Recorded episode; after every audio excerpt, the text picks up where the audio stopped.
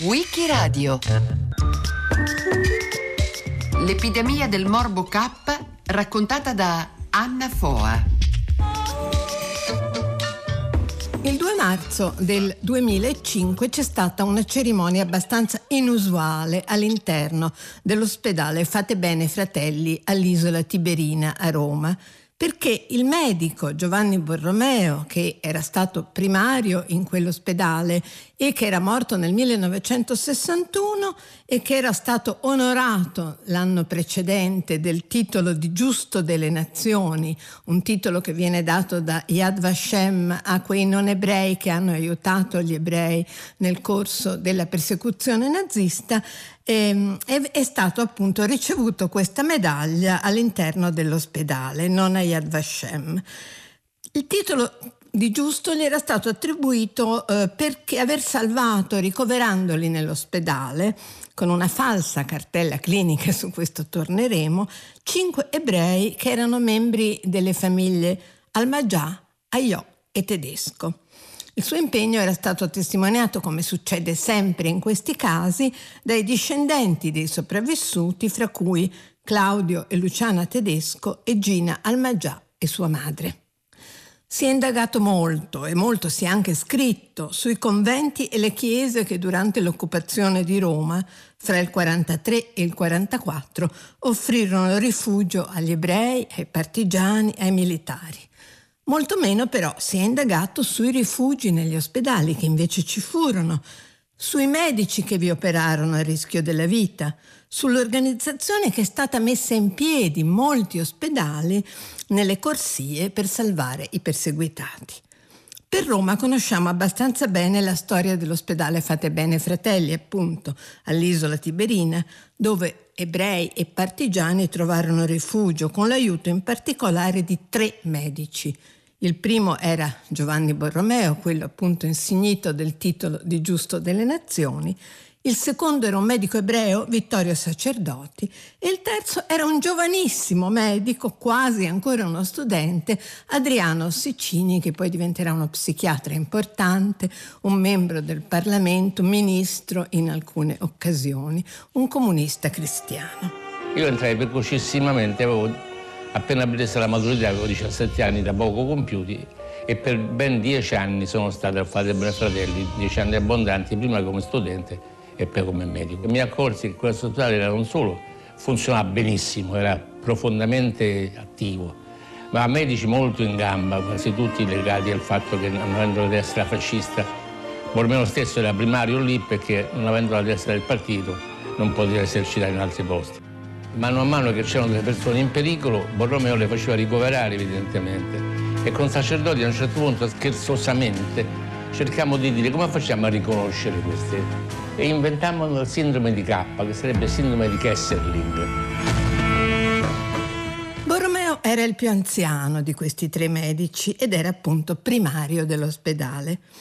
Insieme con l'economo dell'ospedale, che era un frate polacco, Maurizio Bialek, e con altri medici e, e, con il silenzio o la complicità dell'intero ospedale. Questo è un fenomeno molto strano, un ospedale ci sono tante persone, nessuno di loro parlò.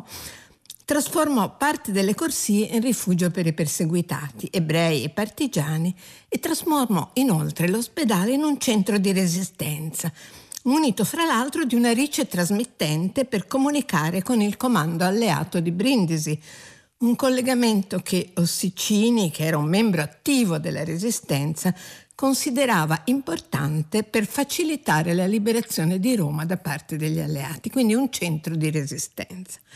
Vittorio Emanuele Sacerdoti era un giovane medico ebreo di Ancona, cacciato dall'ospedale della città nel 1938 in seguito alle leggi razziste, accolto nel 1941 dall'ospedale Fate Bene Fratelli di Roma, grazie alla raccomandazione di un suo zio, il famoso fisiopatologo Marco Almagià, che era stato il maestro di Borromeo.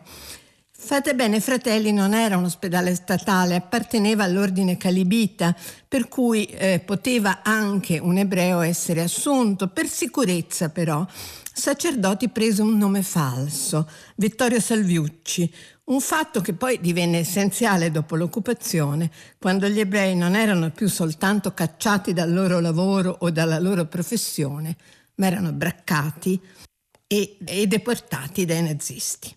Sacerdoti poté restare così al suo posto in ospedale anche durante l'occupazione e molte delle notizie che abbiamo sulla vicenda del Fate Bene Fratelli in questi mesi dell'occupazione derivano da una sua lunga intervista che è stata rilasciata nel 1988 alla Shoah Foundation. Certo, queste erano persone sane, un po' anziane, con qualche acciacchetto, ma non una malattia da essere ricoverati.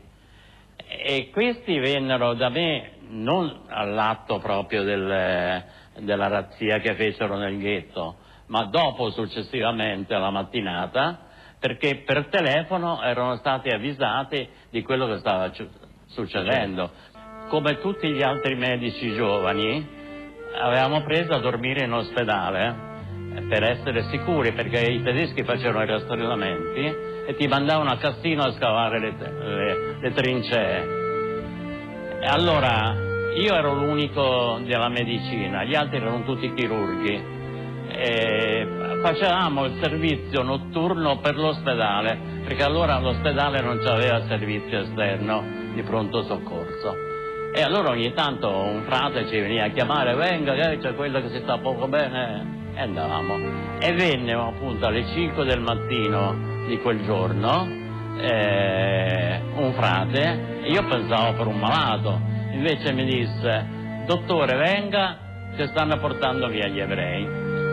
E corremmo subito al laboratorio analisi, che allora era molto modesto, non è a confronto di quelli da adesso, e dava proprio sulla piazzetta del San Bartolomeo, della, della, insomma, della piazza del, del Fate Bene Fratelli, e lì vedemmo un SS, un spilungone col mitra che portava via un bambino verso la sinagoga. Allora corremmo la parte opposta, prospicente alla sinagoga, al Lungotevere, eccetera, e notai che c'erano tre camion, ma un camion di mai visti di come eh, Costituzione, più atti forse a portare materiale um, o animali, eccetera. Erano ricoperti da un gran telone e alla parte esterna eh, di dietro avevano una scaletta. Secondo il racconto fatto tanto da ossicini che da sacerdoti, la data di inizio di quest'opera di salvataggio può collocarsi nel giorno stesso della grande razzia degli ebrei romani, cioè il 16 ottobre del 43. Il personale dell'ospedale, quelli che erano all'alba, facevano di turno in ospedale, videro i nazisti che dall'altra parte del Tevere braccavano e arrestavano gli ebrei, videro la razzia in pieno svolgimento e riuscirono a mettere in salvo nelle corsie alcuni degli ebrei in fuga. Di lì sarebbe partito il piano di soccorso. Piano piano gli ebrei sarebbero aumentati, sarebbero arrivati partigiani, militari che non avevano aderito a Salò e l'ospedale si sarebbe trasformato in un luogo di rifugio. C'è anche un'altra ipotesi che è stata avanzata nel 2007 dal figlio di Giovanni Borromeo, Pietro Borromeo, in un libro basato sulle memorie attribuite al padre e ripresa nel 2012 in un libro piuttosto apologetico e controverso, molto discusso dagli storici, su Pio XII dello storico britannico Gordon Thomas, secondo cui sarebbe esistito, e questo rifugio nell'ospedale ne sarebbe la prova, un piano vaticano di soccorso agli ebrei elaborato addirittura nelle settimane precedenti alla retata del 16 ottobre. Sacerdoti officini però che erano lì presenti sottolineano la completa casualità del soccorso dato ai perseguitati, ebrei o partigiani che fossero. Ossicini ha scritto un libro, Un'isola nel Tevere, in cui fra l'altro racconta proprio questa vicenda, questi ebrei che arrivano inaspettati e, lo stupore e anche la, la, fretta di chi li accoglie nel, nel, nel riceverli. Però per ricoverare delle persone sane nei letti di un ospedale servivano false cartelle cliniche, cioè una diagnosi, sia anche una diagnosi falsa. E al Fate Bene Fratelli fu adottata, e non solo per gli ebrei, ma per tutti i rifugiati. E non sappiamo bene su invenzione di chi, forse dello stesso Borromeo, forse di sacerdoti o di ossicini. L'unica traccia scritta che ne abbiamo è un appunto di Ossicini in cui dice ricoverato per morbo di K. La, la denominazione è proprio questa, morbo di K. Nella circostanza il morbo di K sta per Kessering, il comandante delle forze tedesche dell'esercito tedesco in Italia ma sta anche per Kappler, il capo della Gestapo a Roma, ed evoca come suggestione, non lo dice esplicitamente, quel bacillo di Koch, il bacillo della tubercolosi, di cui i nazisti avevano, i, i soldati e, e, e gli ufficiali tedeschi avevano molta paura. Il merbo di Koch è stato, è stato definito dai medici del Fate Bene Fratelli contagiosissimo, in modo tale da scoraggiare i nazisti dal controllo troppo ravvicinato dei pazienti. Era meglio non avvicinarsi. I miei genitori andarono a chiedere a, a, a Vittorio Sacerdoti se poteva chiedere a, all'ospedale eh, se potevano ospitarci. E, e naturalmente, siccome loro eh, avevano deciso di ospitare tutti, eh, ospitarono prima eh, i miei genitori eh, con mia nonna e successivamente anche mio fratello che eravamo stati in alcune case ma eh, non, era sempre pericoloso e all'ultima eh, siamo dovuti quasi scappare. Vittorio Sacerdoti eh, si occupava principalmente di quelli che lui port aveva portato, ci dava tutte le notizie sia dell'ospedale sia di fuori, eh, sia della guerra, di tutto, era lui il contatto con il mondo. Io mm, mi sentivo insomma come in un certo senso protetta, c'era una signora che abitava in una di quelle stanze eh, vicino ed era venuta una volta e ci ha portato un, un, pezzo di osso con della carne, noi avevamo un fornelletto, l'abbiamo cotto e l'abbiamo mangiato tutto insieme. E quindi avevamo fatto amicizie principalmente con quelli che erano nascosti, chiaramente non con i veri malati, che, che qualcuno poteva immaginare qualche cosa, ma eh, per fortuna non c'è stata nessuna spiata. Insomma. Oltre agli ebrei vennero ricoverati anche soldati polacchi già in contatto con il frate Bialek, che restarono in reparto fin quando non ottennero falsi documenti di identità. Ci furono controlli da parte dei nazisti, ma i medici addussero il rischio di contagio e riuscirono a evitare che i falsi pazienti fossero scoperti. Questi venivano istruiti su come tossire nel caso in cui i nazisti arrivassero per un controllo molto ravvicinato. Racconta nel 2004, in un'intervista alla BBC, Sacerdoti, il giorno in cui i nazisti arrivarono in ospedale dicemmo ai ricoverati Dovete tossire, tossire continuamente perché questo li spaventa. Non vogliono contrarre una pericolosa malattia e non entreranno. I nazisti pensarono che fosse cancro o tubercolosi e scapparono come conigli. E quando i nazisti divennero sospettosi, i ricoverati si aggravarono fino alla cecità o alla follia e i medici iniziarono perfino a raccontare casi terribili di contagio del personale per esposizione dei pazienti. Qualcuno ha aperto la porta e ha detto dovete tossire molto perché i tedeschi hanno molta paura e allora se voi tossite loro non entrano. È arrivata la signora Grandi e era molto agitata. Ha detto datemi Luciana, datemi Luciana perché eh, mio marito non c'è e allora eh, se i tedeschi vedono che, che un letto è vuoto capiscono che la persona non è malata e allora si accorgono che, che, che c'è qualcosa che non va.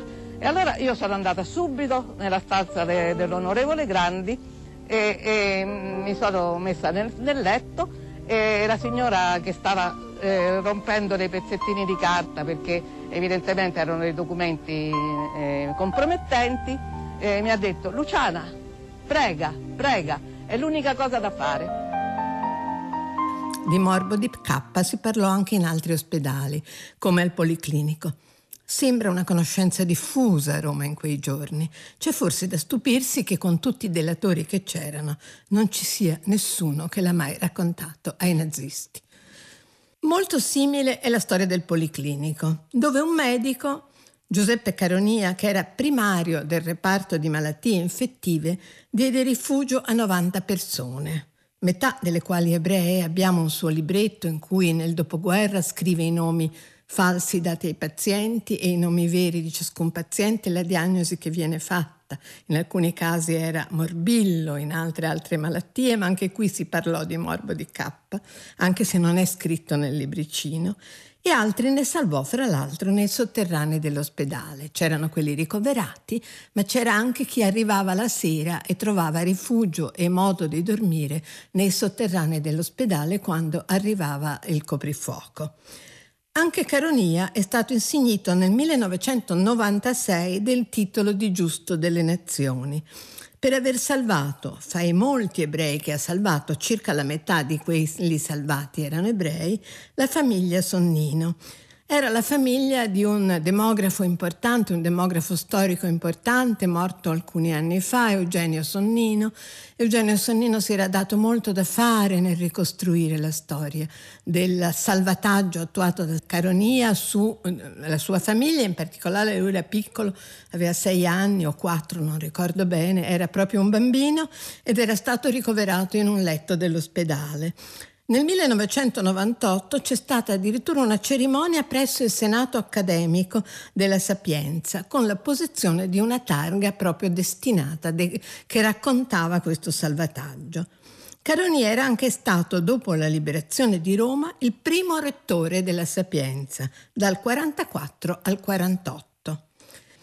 Ne racconta eh, Eugenio Sonnino eh, e, eh, in un libro curato fra l'altro da due studiose dell'archivio storico della comunità ebraica romana, Silvia Hai Antonuccia e Micol Ferrara, la punizione che diventò eh, salvezza. Perché la punizione diventò salvezza? Perché eh, Caronia era, eh, era, stato antifascista, era un antifascista e eh, fu, eh, per motivi soprattutto accademici, di invidie e di gelosie accademiche, fu tolto dal suo eh, reparto di, di, medico di primario pediatra e fu invece destinato prima a Napoli, dove gli tolsero qualunque, sotto il fascismo, questo negli anni venti, qualunque possibilità di fare ricerca, studiava fra l'altro i vaccini, e poi a, eh, anche a Roma fu destinato destinato al reparto appunto eh, di malattie infettive. E eh, quindi Caronia eh, come antifascista era, eh, era stato tolto dal, dal, suo vero mestiere e aveva subito una punizione. Questa punizione però diventò salvezza per molti, perché se fosse stato in un reparto di pediatria, ci dice Sonnino, non avrebbe potuto salvare tanti adulti che non poteva ricoverare nel suo reparto. Noi lo conoscevamo già Caronia perché era un pediatra illustre e quindi periodicamente eh, venivamo portati da, dai nostri genitori per le visite di controllo periodiche per i ragazzini, eccetera. Quindi lui era nostro, un nostro medico e lui, non appena mia madre gli pose il problema di papà, dicendogli qui il problema che abbiamo è quello di, che lui non può correre, scappare, eccetera, disse, le disse, signora, riprenda con sé suo marito, lo porti a casa e gli faccia degli impacchi di acqua bollente, faccia quello che deve, insomma, e gli faccia gonfiare una gamba, me lo riporti qua. Mia madre eseguì, lo riportò alla clinica e alla clinica l'aspettavano, lo ricevettero e quindi lo ricoverarono con una diagnosi falsa, con nome falso, e quindi lui col nome di Luigi Bucci fu ricoverato eh, nella clinica delle malattie infettive dove tra l'altro il tifo lo prese sul serio e, e si ammalò e, e, fu una cosa lunga, tant'è vero che noi non lo vedemmo per mesi nostro padre. A quel punto nostra madre tornò da Canonia, il quale le concesse il ricovero anche di noi due. Noi fummo ricoverati ufficialmente e nostra madre non fu ricoverata, però veniva a dormire insieme a tanta altra gente la notte nei sotterranei del Policlinico. Io ricordo che quando la sera andavamo, andavamo in corsia perché andavamo con la ciotola a prenderci la minestra e, e veniva bene una monaca che Suor, si chiamava Salesia, Salesia, Salesia, la quale diceva sempre beati gli ultimi se i primi sono modesti e ci davano un barello di brodo di minestra. I tedeschi non vennero mai a ispezionare perché era la clinica delle malattie infettive e quella è stata per noi una fortuna. Se Caronia fosse stato ancora, ma questo fa parte della sua storia, direttore della clinica pediatrica, eh, di sicuro tanta gente, tanti adulti non sarebbero stati salvati.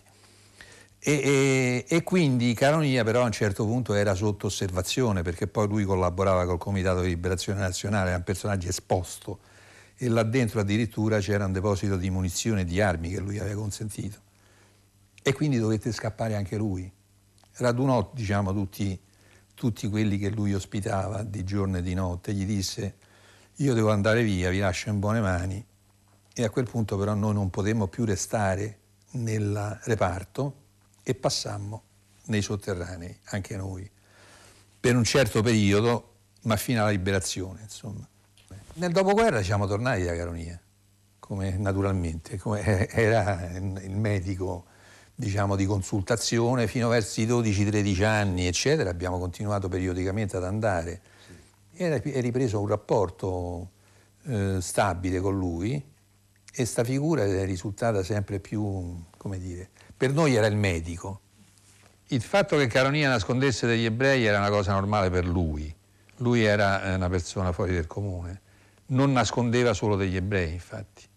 Lui agiva a tutto campo, agiva su tutti i fronti, anche perché era eh, direttamente impegnato nella, nella resistenza, eh, con eh, funzioni connesse in parte con la sua attività di medico, che gli consentiva una maggiore mobilità, una maggiore capacità di azione, eh, la sua macchina era a disposizione del, del, Comitato di Liberazione Nazionale, per esempio, e dentro la sua clinica delle malattie infettive eh, si facevano riunioni, si depositavano pure armi o altre cose e quindi questo accadeva anche perché in lui eh, c'era una esperienza personale di antifascista perseguitato dal fascismo molto prolungata, cominciata in giovane età.